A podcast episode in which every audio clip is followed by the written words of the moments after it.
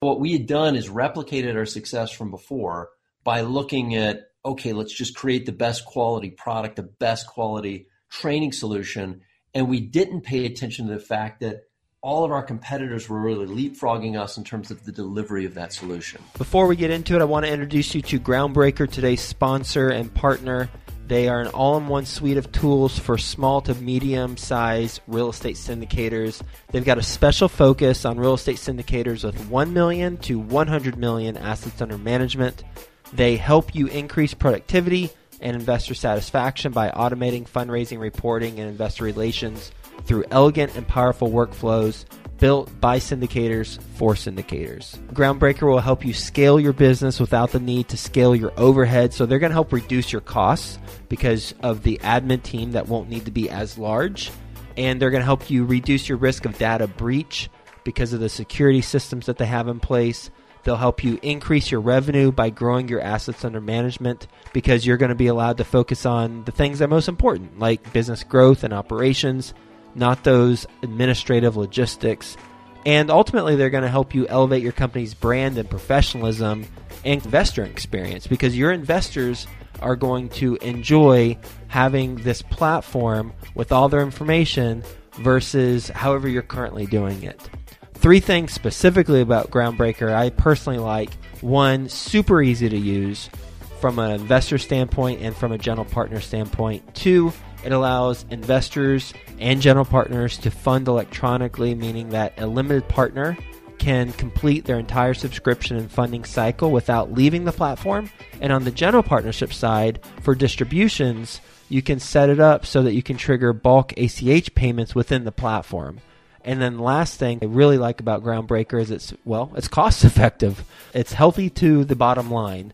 Their basic plan allows sponsors to sign up for as little as $100 per month with no limits on deals or investors. And you can read all about the pricing on their website. Speaking of their website, it is groundbreaker.co/Joe, J-O-E.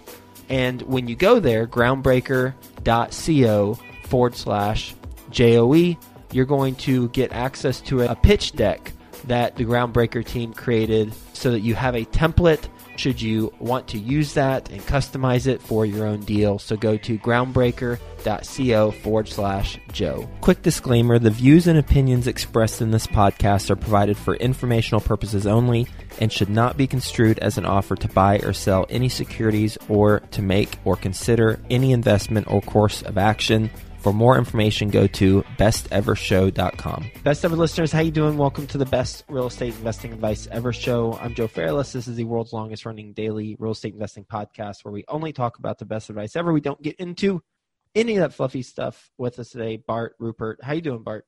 Good, Joe. Glad to be here. Well, I'm glad that you're glad to be here and glad you're doing well. And a little bit about Bart. He's currently runs a merger and acquisitions firm called Stone Peak Alliance. He's got 14 years of real estate experience. His portfolio consists of 7 rentals, 1 commercial property, and has flipped multiple properties. He's based in Denver, Colorado. With that being said, Bart, you want to give the Best Ever listeners a little bit more about your background and your current focus? Sure. I think that primarily what I'm doing today is mergers and acquisitions and helping other people learn how to buy and sell companies for a living. It turns out that 88% of all new wealth is created through either the sale of a small business or through real estate. And within that focus, we often find that the real estate and the business transactions go together. So what I'm now working on, having sold my own companies, grown several to very large successes, is working with individuals to be able to help them do the same thing through a defined set of processes and techniques to help demystify some of the acquisition process and the sale process, just the same way we've done with real estate. What companies did you sell? There's been quite a few across the portfolio and a number that we're still holding today. But primarily what I've done is groups within some degree of leverageability or flip. So you look at technology companies, you look at software as a service companies, things that you've done within different emerging industries like energy or renewables that have been able to explode pretty rapidly. Those have been a lot of the sweet spot. From my own companies, I've started a number of different technology companies, grown and sold those, and even involved a lot of different transactions for other people that have either sold to Fortune 500s or large groups on that front.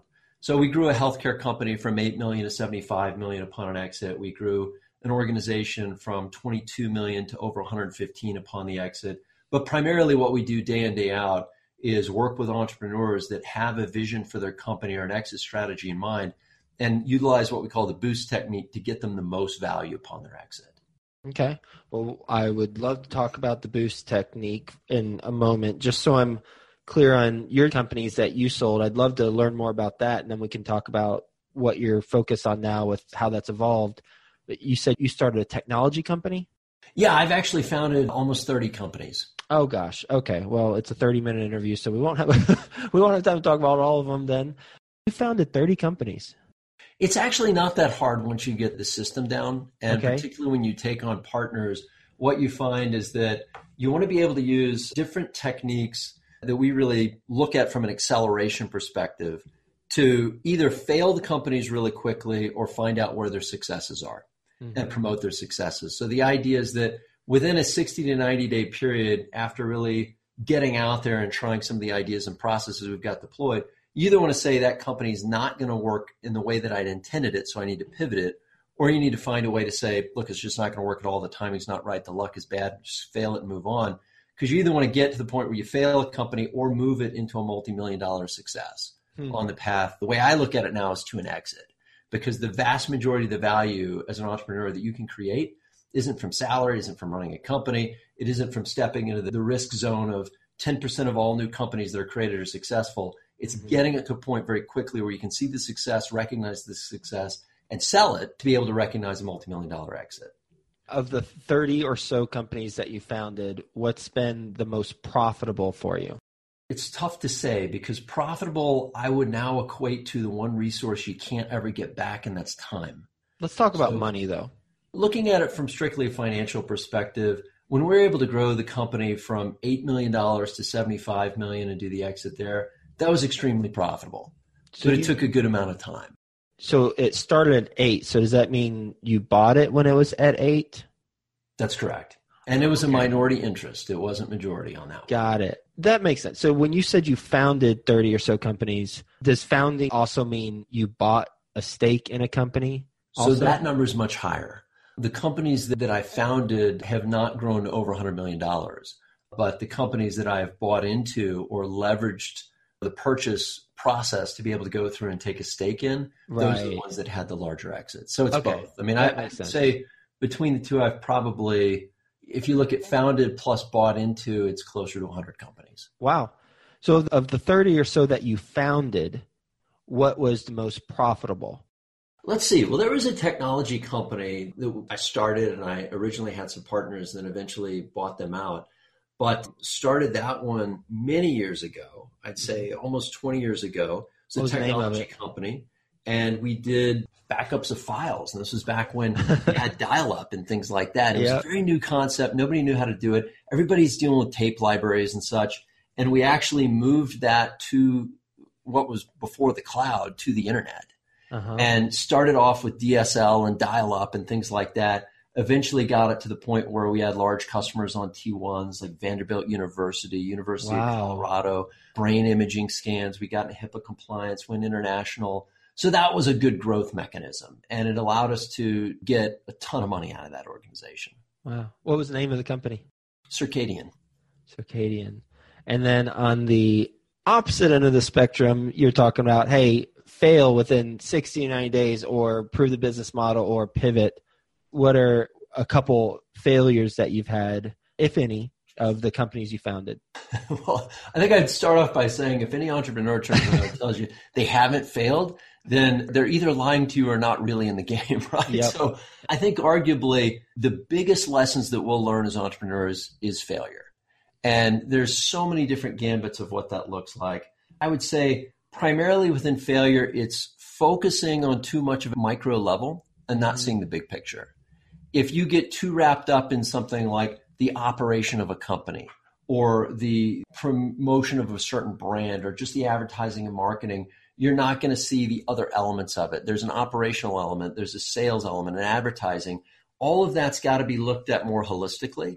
Right. So really it's where I started to see, instead of looking at operating the business day in, day out, what I'd like to do is look at managing or orchestrating the operation of the business, to be able to work with the individuals that have their own individual skill sets that they're experts in, that they can turn around and tune up in fine detail. But I'm looking at the big picture, where it's going to go and strategically how to position it. Because when you get too laser focused on a particular aspect of your business, you almost always miss other elements. And those other elements are what are going to allow you to expand it, to double that growth next year, to increase the profitability, to get it to the next level. And you need to be able to do that as a business owner without emotional tie into one element of the business, without it becoming a favorite, if you will. You got to, many ways, just go out there and be very ruthless with how you assess your business and look at its goal, its job is to produce profit for you. Mm-hmm. And you got to know that profit is what pays your salary and everybody else's and allows you to be successful. But what's more than that is that's going to be the main metric when you go to sell it later on. Yeah, and I want to learn more about the boost approach that you mentioned, because I imagine that factors into what you just said. Just to close the loop on maybe a lesson learned on a company that you founded that didn't go right, what's a specific example of a company you founded that lost money and it didn't go according to plan? That's a great example. So we had an organization that did training services, and we had successfully sold an organization that did online training, or CD-based training at the time. This is many years ago. Mm-hmm. And we're looking at another organization that was doing online and promotion of that. And years prior to, we'd had great success by creating the best product in the industry. So literally everybody that went and checked out the product line saw that it was the very best. They bought the product, and we made a ton of money and sold the organization. Years later, we thought the same strategy would work. Mm-hmm. We didn't adapt to the new market. We didn't adapt to the changes. There had been online organizations that had come out offering training programs, things that you could do in your own home that were maybe not as good as what we created, but they were far more plentiful. So what we had done is replicated our success from before by looking at, okay, let's just create the best quality product, the best quality training solution. And we didn't pay attention to the fact that all of our competitors were really leapfrogging us in terms of the delivery of that solution, the affiliate marketing, the ability to get that in front of others. And think of like Udemy today, right? Very cheap online training, very easily accessible. And we got crushed by that. We absolutely got crushed because, again, we were laser focused on one thing, which is quality of the product. And if you're listening to this, you're thinking, well, is that bad to focus on the quality of the product? No, you need to. That's great. But you need to have somebody that owns that so that you can look at the big picture and be like, how are my sales doing? How's the adoption doing? What's the feedback I'm getting from the market? And if it shows that I'm not growing as quickly as I should, or I'm really not getting as much traction, or the people might love it, but nobody knows it exists, you got a real problem. So we got very, very laser focused on that and ended up not working out because the competition outpaced us.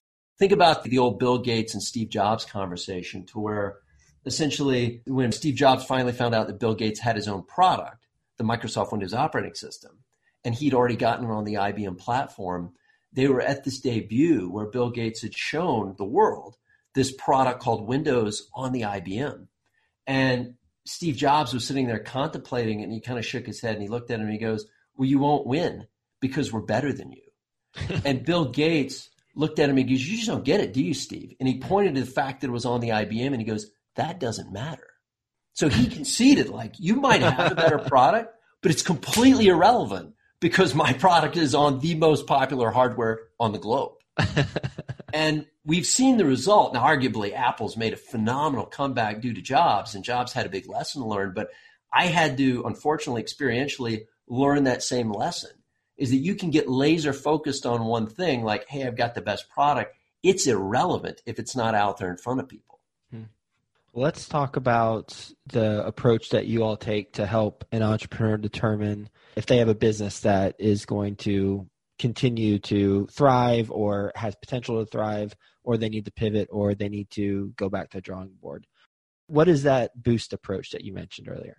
Two different things here, one of which is around the success or failure of an organization as you're growing it. The other is around the sale of an organization. Okay. So the boost technique is specific to how you sell a company. What I would say to anybody that's out there, if you've got a business, if you're looking to buy a business and flip it, whatever your status is in that whole ecosystem, Eventually, you're going to want to sell your business if you own a business. If you don't own a business, you could buy one. But if you've got one, as you go to sell it, arguably, we'd all want to make the most amount of money possible, right? Mm-hmm. So over 90% of the businesses that are out there for sale right now are what I would call listed in the wrong way. They're being done in a way that will minimize their chance of success. And unfortunately, the brokers out there give this process a bad name because they're lazy. And I say that as one of them. I would say most of my peers out there are lazy, which is why we just mop the floor with them. But it comes down to, if you're presenting a business and you're only focused on things like fundamentals, you're missing the big picture. You're not telling the potential buyer what it is that they really need to hear to get emotionally invested in that business. It's all about how you tell the story. Okay. And when I say tell the story, I'm not saying make anything up or do anything that's not accurate or ethical. It just comes down to how you're actually going to describe what the business does. So for example, let's take that online backup business I talked about. If I go out there and listed that business to say, well, this is an online backup company. It backs up files. It makes, call it $3 million in profit per year, and it's got X number of customers. Okay, well, that's factual. Do people really care? Probably not. Mm-hmm. But if I go in and tell the story in a different way and say, hey, this is a business that has literally rescued Vanderbilt University from audits, from financial repercussions, and from data loss within patient records. This is like an insurance policy. This thing is recurring revenue like an evergreen tree that's out there in the forest. It's never going to go away. People will always need their data. And we see ourselves essentially as perpetual insurance agents. And oh, by the way, here's how much money we make doing that. Here's how fast we can close a client. Here's why our technology stack is so much more powerful. And you don't talk about, like, people who have software companies, they talk about features. Don't talk about features, guys. Whether you're selling to a customer, whether you're selling your company, that's like the last thing you want to do. Talk about benefits. Talk about value. Talk about it through the lens of something that has an emotional tie to it. And it's the same thing with property. This isn't a house that I've got for sale. This is like a legacy for a number of families, potentially famous families, who have actually experienced XYZ as part of their life journey here. Mm-hmm. It's a far more engaging way to present it. And that is at the core of the boost technique, because we're able to regularly get 20 to 40% more from a company than anyone else. I'll give you an example. There's a very no-frills company we're representing right now. It's a construction company. Mm-hmm. They do HVAC. And arguably, that's not very exciting. So there's not a great, tremendous story you can tell around that, but there's always a story with every business that you can tap into. We've been able to leverage our boost technique to get what is a valued company that values right now on fundamentals at $850,000. And we've got an LOI that we've got executed that we're going to close in the next 90 days for a $2 million offer. So that's well over 100% more value on that business, which exceeds the 20 to 40% standard. But if you do the technique, if you follow the process of what I'm describing, you can get at least 20 to 40% more value from a company. And a couple other tidbits around how to do that. You don't just represent it the way every other broker does in America. That's how you get the success rate, which Morgan Stanley publishes success rates, IBBA does as well. It's like 8 to 12%. Mm-hmm. So, Joe, if you think about that, 8 to 12% of businesses that actually want to sell their business, that engage an expert like Morgan Stanley, actually succeed. That's paltry.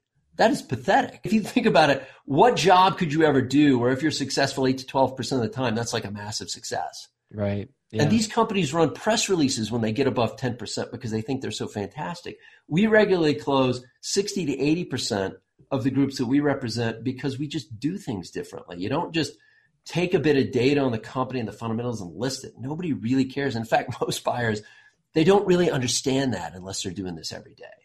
But if you can take a company and really broadcast that story, do it in a way that's very visual, very professional, has a lot of colors and interaction to it, and focuses on the things that a buyer would care about emotionally, now you're on the right track to be able to get at least 10 and 20% more value out of it.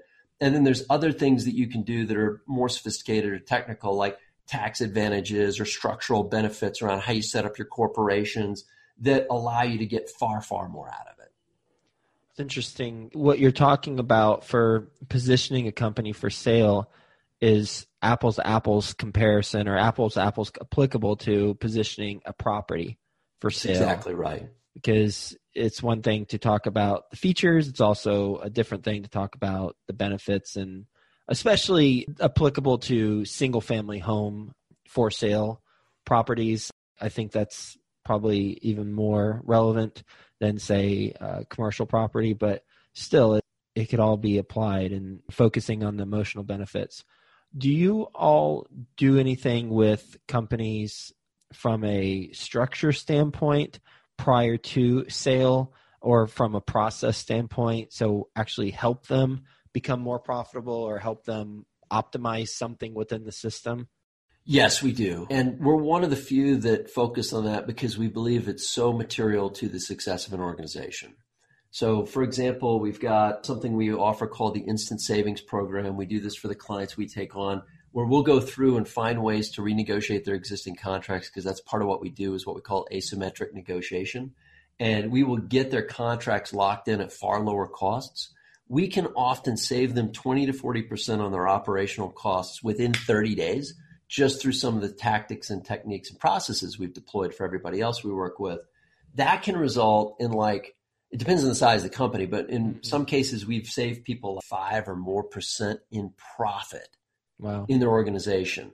So if you think that most companies are sold on a profit multiplier, and then it's just a negotiation around what that multiplier is, and then you think that we'd be able to come in and add, say, 5% or more to the profit margin.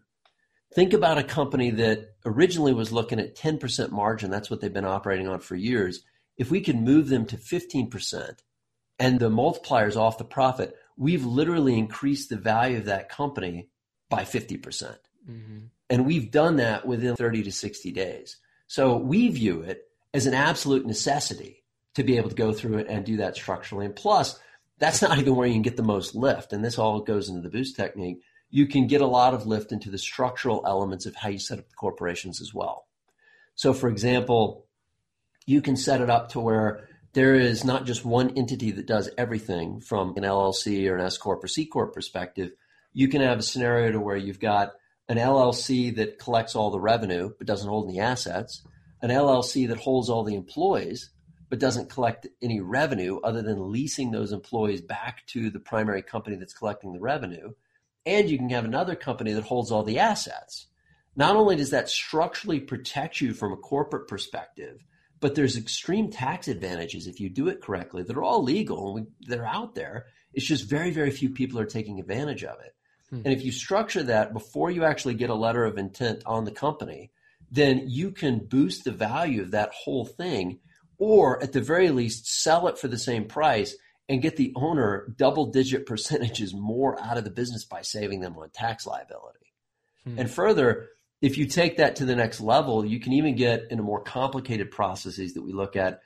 Like, very, very few people in the United States have ever heard of what's called a nested C Corp. But there's advantages to being able to say, you're going to own something, say, at an S Corp level, but I'm going to have an aspect of the business that produces revenue or profit embedded within that organization, or a fully owned subsidiary that's actually a nested C Corp. Now, a C Corp, if you turn around and sell that company, faces double taxation, which is not good for the owner. But if you essentially have all the taxation done on the revenue that it generates at just the C Corp level without the sale, you have a lot of tax advantages, particularly if you as the owner are in the upper tax brackets. So you save a lot of money while the company's generating money.